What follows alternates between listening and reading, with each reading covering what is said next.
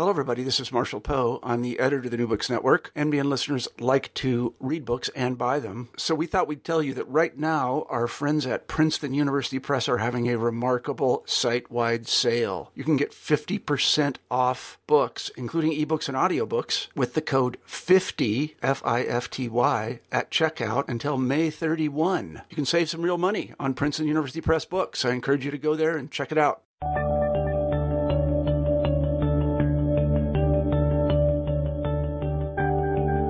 Hello, everybody, and welcome back to New Books in History. I'm Marshall Poe, your host.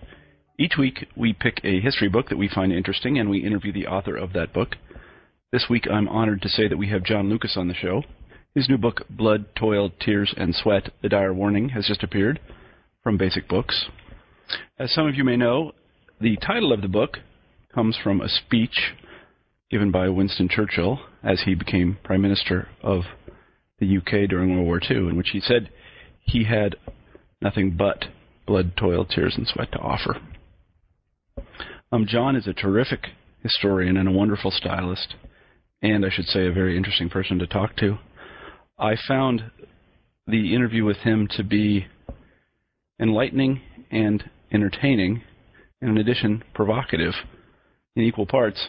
I hope that you find the interview all three of those things as well. Here it is. Good morning, John. Good morning, Marshall. Um, how are you today? Uh, I am fine. It's going to be a very hot day here. Yes, well, I think it's going to be very hot here as well. It happens in the summer, especially here in Iowa. Um, actually, my in-laws just moved to Philadelphia, so I, uh, I envy you very much. It's a beautiful city. Um, let me tell our audience that today we are um, very pleased and honored, I should say, to have John Lukacs on the show. Uh, he is an esteemed historian, one of the deans of American history and the author of many, many books. I, I would um, read the titles of them, which I have a list of in front of me, but I'm afraid it would take up all of our time. So I, I will just tell you that uh, he has a very nice Wikipedia entry on the internet, and you can uh, read his bibliography, which is incredibly extensive there. Today we'll be talking about his book, Blood, Toil, Tears, and Sweat, The Dire Warning, which has just come out from Basic Books. I've just finished the book, and to tip my hand, I, I loved it. I thought it was absolutely terrific and a model for the kind of popular history which I, I would like to write myself. Um, of course, John has been honing his craft for um, decades and decades, and, and uh, I hope to uh, achieve that mark um, perhaps in, I don't know, 30 years. Um, so, John, uh, what I would like you to do at the beginning of the interview is tell the audience a little bit about yourself, where you were born, um, where you grew up, how you became interested in history, and that kind of thing. Could you do that for us? Well, I'm now in the 85th year of my life, which uh, allows one to have a somewhat broader retrospective when you are 30, 40, and 50. Mm-hmm. I was born in Hungary, and uh, partly uh, this has something to do with my ability to write. My mother was uh, very much of an Anglomaniac, sent me to school in England. Mm-hmm. I came back to Hungary, spent a war in Hungary. Then the Russians came to Hungary. I was very certain that uh, sooner or later, rather sooner than later, uh, Hungary is going to be Sovietized, at least temporarily. I was able to leave the country um, illegally, but uh, no, wasn't very difficult. Came to the United States. Uh, this is now this is my 63rd year in the United States, mm-hmm. and I decided to settle here to establish a family. I had to leave my family and uh, my country uh, to establish a house, a family, and a career. And uh, the career, of course, I became a college professor, but I was principally not at the expense of my teaching, interested in writing and writing not about my native country, but whatever interested me in history. I had some kind of history degree in Hungary, but um, it's not the academic step ladder that interested me, but the ability to write. And uh, so my first book uh, of course, written in English, was now published 55 years ago. And uh, I've written many books since there. I've written books that took me 13 years to write and be published. I had books that took me six months to write, and uh, and this is not necessarily reflected in their quantity or the quality. By quantity, I mean uh, page numbers. Mm-hmm. Uh, the book, uh, this last book you're talking about, is a very small book. It only took me about five or six months to Mhm. write. Not oh, but the principal reason for this is not that the that it's a small book, only about 150, 160 pages, but also because I knew the subject very well, and uh, in other words, behind this, I mean, this rested on kind of accumulated intellectual capital. Mhm. Uh, the month of May 1940, this only deals with one speech, in a way, only one day Mm-hmm. In the month of May 1940, but I've written at least five books that deal with England in May 1940 in detail. Mm-hmm. Mm-hmm. I see. Um, let me ask you this question: Why uh, did you decide to um, settle in the United States rather than in Great Britain? If your mother was an Anglophile and you had this yes. connection. Uh, this this was uh, almost a mere accident um, after the Russians came to Hungary and after there was Allied military mission. By accident, by coincidence, it's really a coincidence, and to some extent the geography of the city, Budapest, where we lived, I had far more contact with Americans than I had with British. Mm-hmm. And so the Americans helped me. The Americans promised me that once I get out of Hungary, and I had to leave illegally, I didn't have a passport, um, I will get a visa for the United States. Uh-huh. That was it. Uh-huh. I see. That's very interesting. I um, used to work with and uh, just wrote an actual a long review and um, a kind of retrospective of Richard Pipes' life. Do you know Richard Pipes? Yes, I yes, know. yes, and and uh, he has a story that's uh, uh, somewhat reminiscent of yours. And he landed in the United States also somewhat by accident. And um, both of you have been a, great- a great a great credit to us. I should say that by way of compliment. Now, almost all of your work has dealt, as uh, you say, with the era surrounding World War II. Uh, why is that?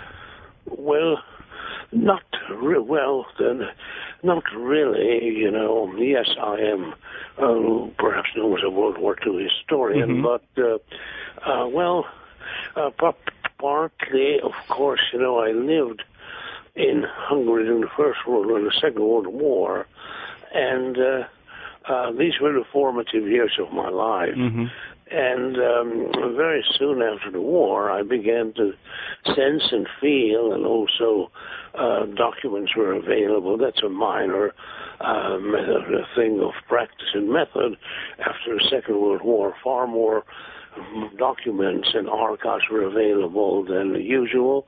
But I I thought and perhaps even felt that a that that uh, there's a lot of untruth and half truth current about the Second World War, and uh, in a way, I I I think that probably the underlying motive or purpose was that I wanted to correct them. Mm-hmm. And you see, this this corresponds very much with my main interest, which is not the Second World War, but which is the which is the writing of history. I Mhm. might even say the epistemology, to use a big word of history. What what and how? What do we know about the past? Mm-hmm.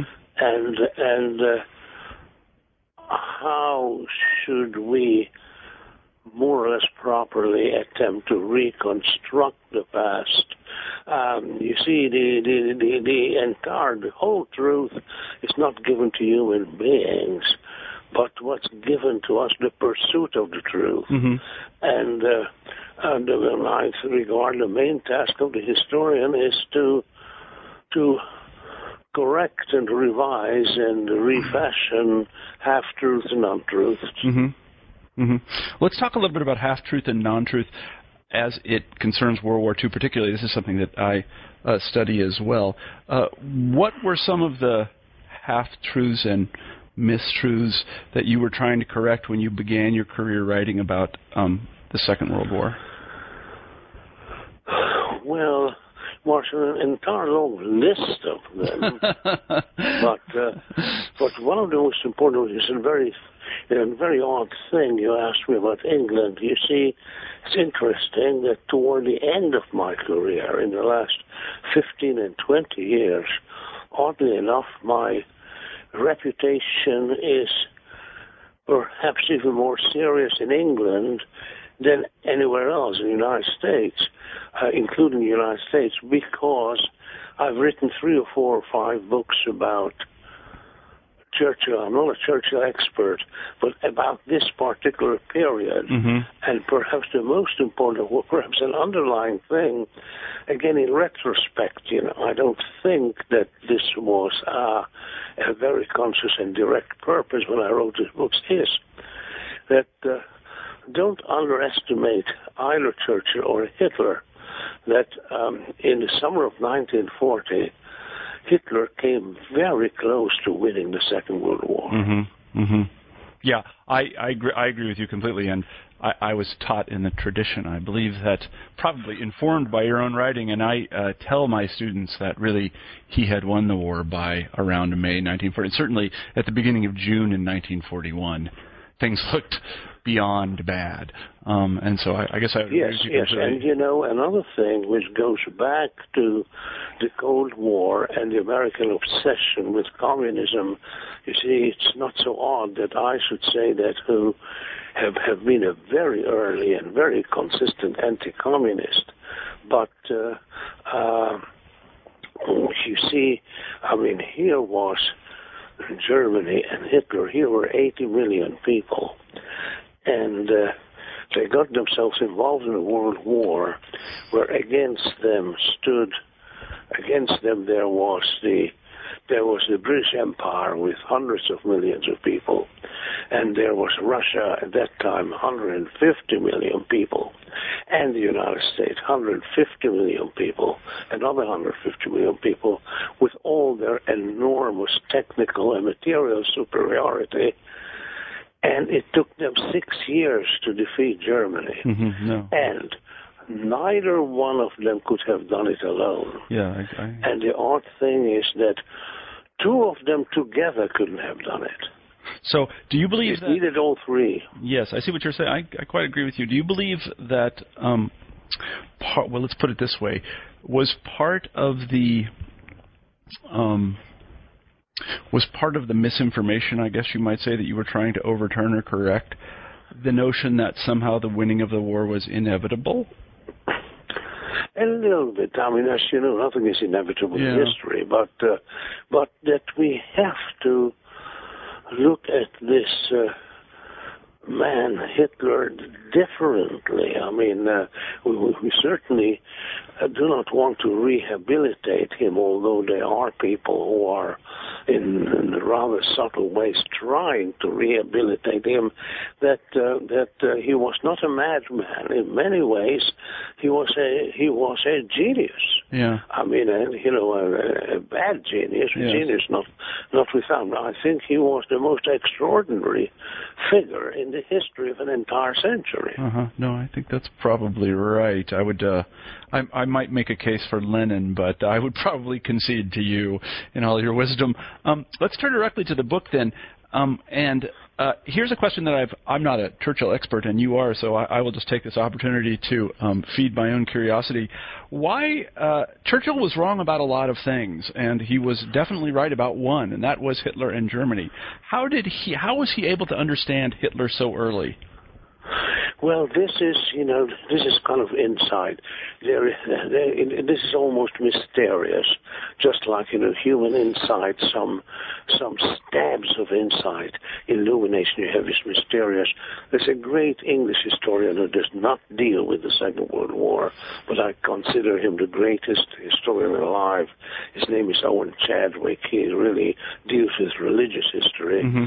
and he once said that every every every event in history has a touch of every every every event has an element of mystery in Mhm. it.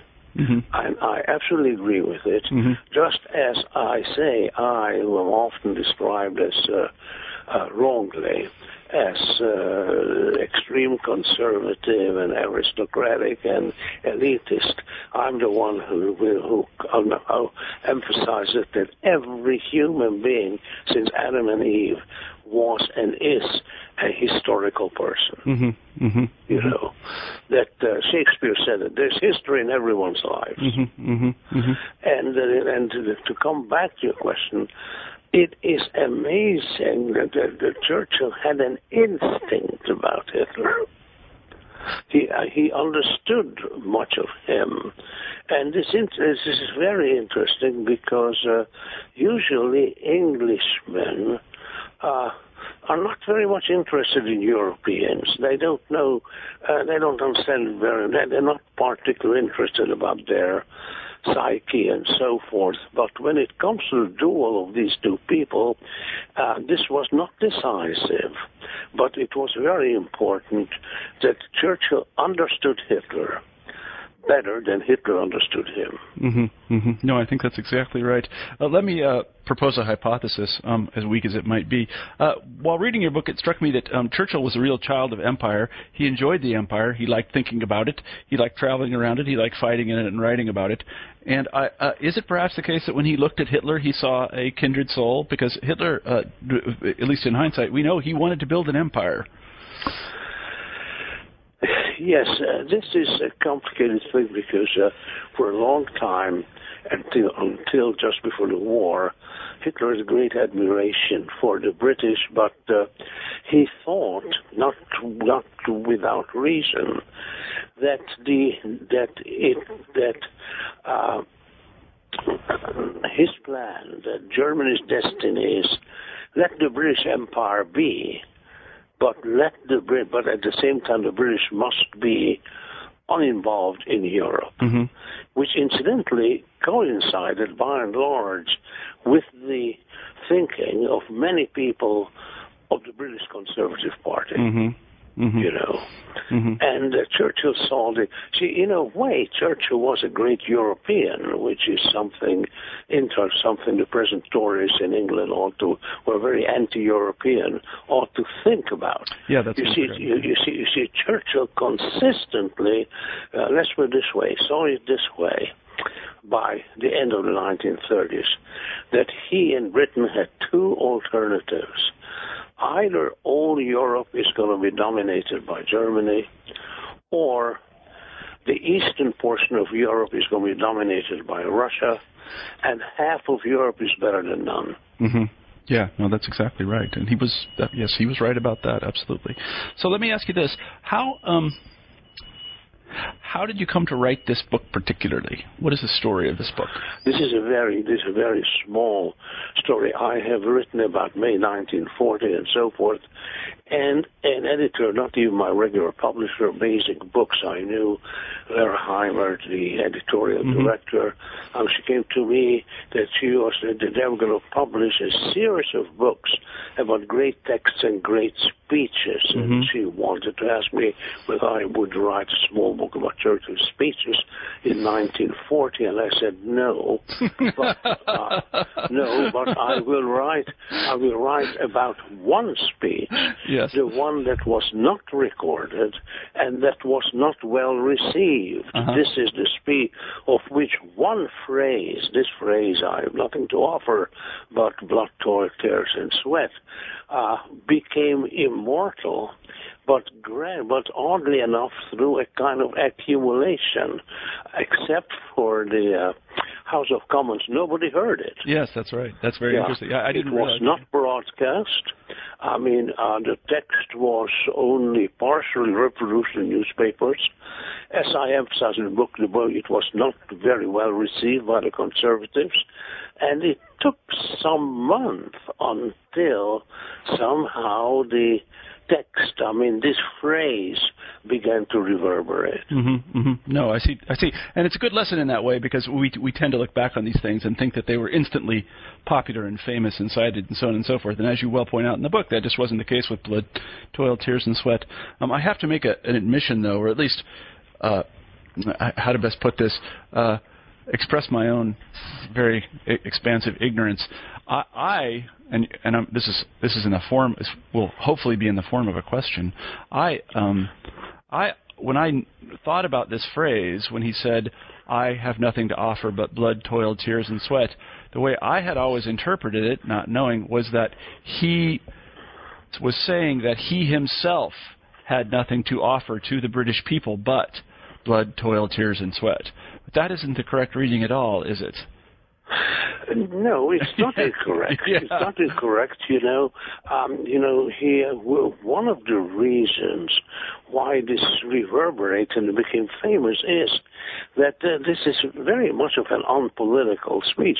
Someone who becomes prime minister, uh, national leader, he always offers something that at least uh, is good and promising. He yes, didn't. right. No, he didn't. And, uh, and and and I think this was not really very realistic, but very brave things to do.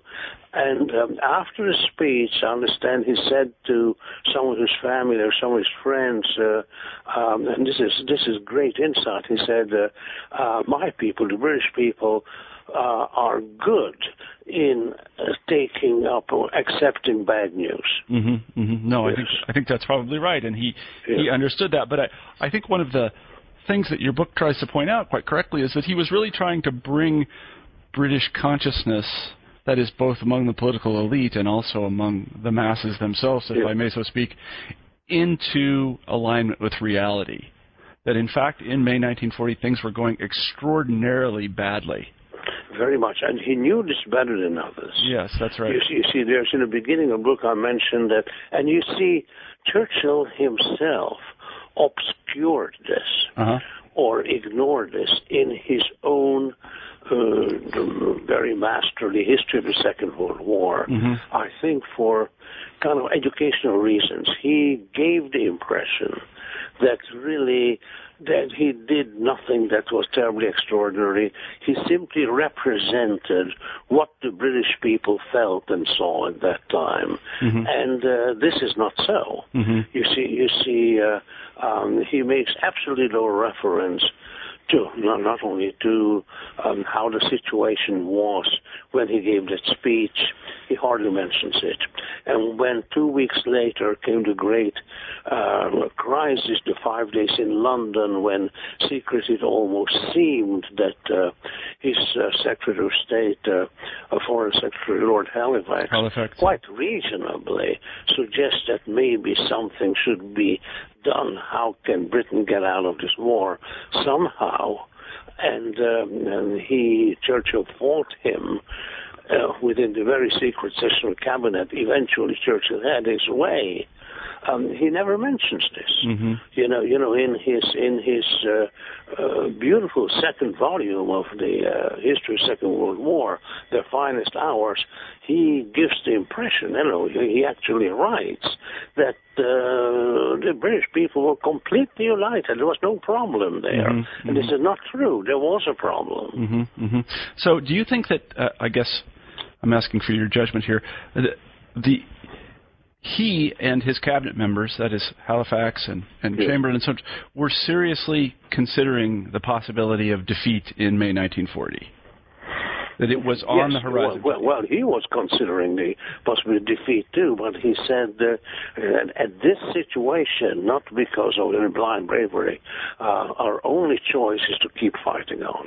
hmm hmm So when Halifax approaches him with the question of whether they should open up a line of communication with the Germans, Churchill Yes. says, Uh, no, because no matter what happens, the, this very attempt means, and I'm using his uh, phrase, uh, at that moment we have stepped on a slippery slope. slippery slope. That's exactly right. Yes, So yes. he he felt that if this were to leak, then Yeah, yeah.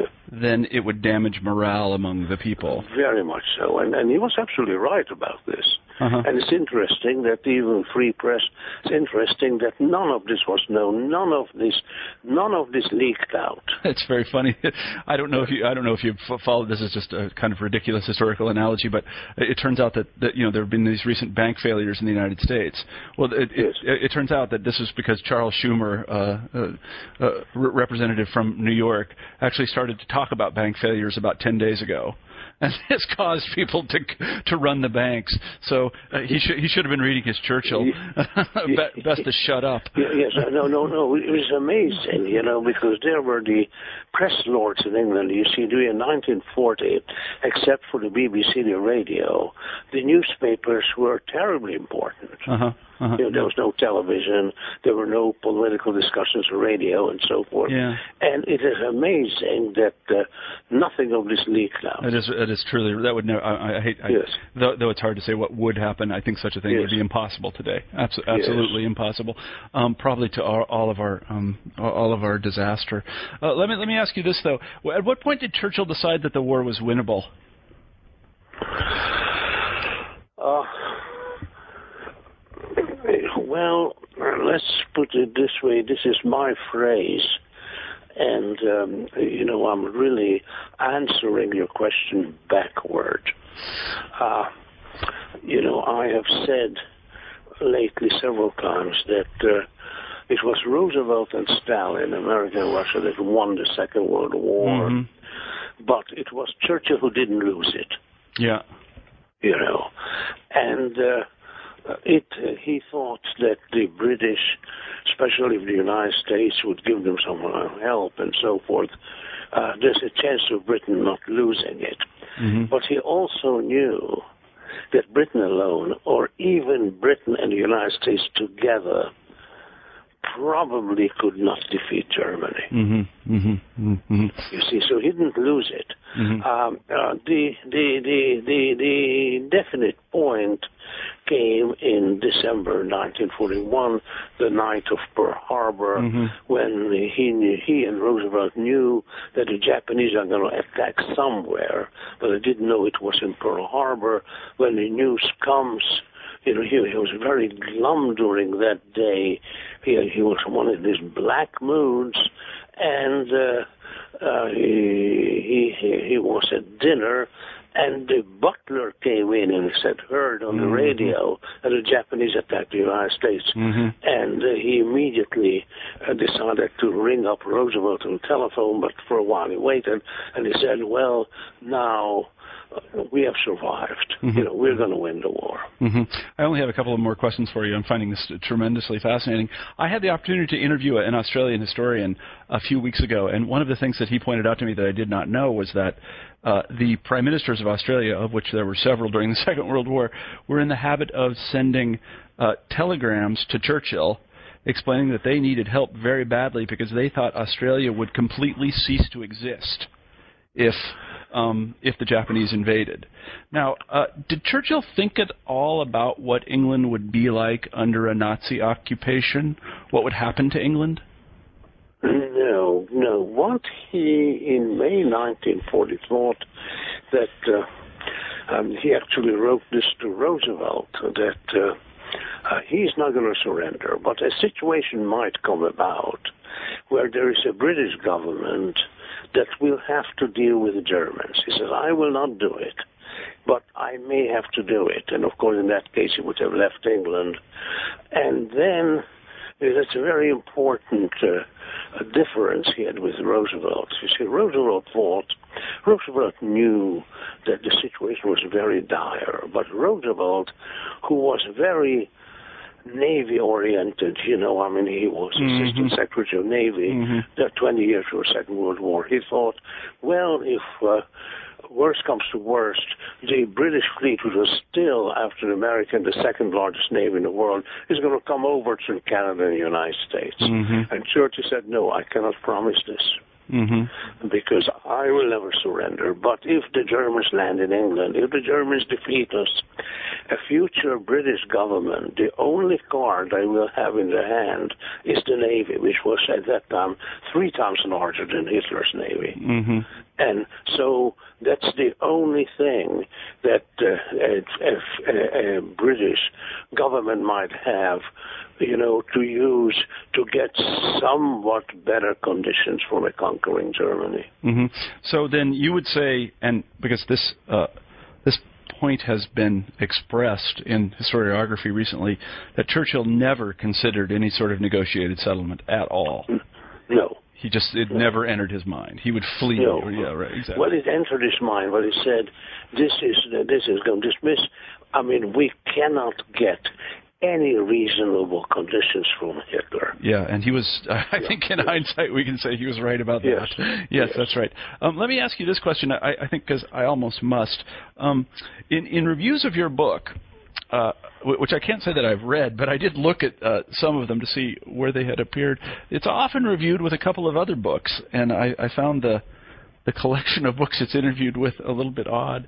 Um, one is a book by Nicholson Baker called Human Smoke that you might be familiar with, and another is a oh, book. yes, I, I, I was asked to read that book is is complete nonsense. Yeah. It, it is not not because its theme is unhistorical. It's full of the gravest historical mistakes. Uh-huh. It's full, you know. It's not. It's it's because Nicholson Baker shouldn't have written a book. Well, he doesn't know anything about the subject. yeah. Well, uh, that, you know, um, as you know, that will very rarely stop an American from writing a book. yeah. Well, my opinion, you, you see this very well. Uh, there's two books I was asked to review. Um, I did it reluctantly in the last three months, which are very critical of Churchill. Uh-huh. One is Nicholson Baker, the other is Pat Buchanan. Pat Buchanan, that was the other one I was now, going to now ask about. Pat Buchanan is Pat Buchanan's faults, if they are faults, is his general view of history, but he knows enough you know. But you, you know, so so perhaps his book is more dangerous and more insidious. Uh-huh. But Nicholson Baker, he's a faker. Uh huh. Yes. No. I. Well, well, well, well, well, well uh, uh, let me let me give you a class, uh, the, the, the most uh, damning example of this. Mm-hmm. Uh, I think the title of Baker's book is Human Smoke. Yes, that's right. Yes, all right. And then, as this book finishes, he explains why this is the title. Mm-hmm. He says General Halder, who was until 942 Hitler's chief of staff, was in the camp, concentration extermination camp of Auschwitz, mm-hmm. and there was some smoke coming into his cell or whatever it was, and these were of course the gas ovens, you know. Mm-hmm. And he said, Halder said, "This is human smoke." Mm-hmm. Well, now listen to this. Halder was never in Auschwitz, Mm-hmm. and he was never condemned. Mm-hmm. You know, so here is his title of his book, Mhm. which is a total fabrication or misinformation. Mm-hmm. Yeah. No, I. You see, you see, Halder never said this, and Halder never was in Auschwitz. Yeah, yeah. No, I, I, I know just what you mean, and I, I, I'm currently uh, finishing a, a large project on the history of, of communications in the media, and, and one of the things that I've come to learn is that the best way for people to get attention in the United States is to say completely outrageous things.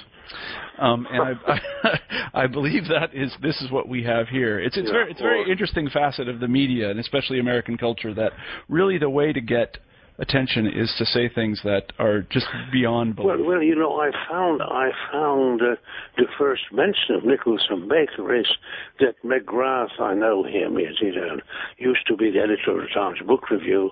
I mean, the first page of the Times, he went to interview Nicholson Baker, Yeah. who was publishing this important book. yeah, see, that's just Yeah. what I'm talking about. On the about. other hand, now this is not. Believe me, this is not. um, On the other hand, my book and other books got absolutely no mention. I know.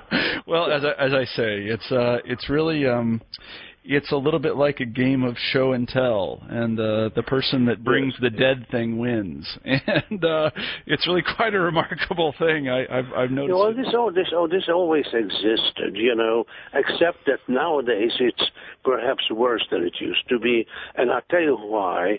This, this is a very dangerous thing that people don't read well, because there has been, you see, human nature doesn't change, Mhm. but human behavior changes, Mhm. and there is an absolutely disastrous shrinking of the attention span.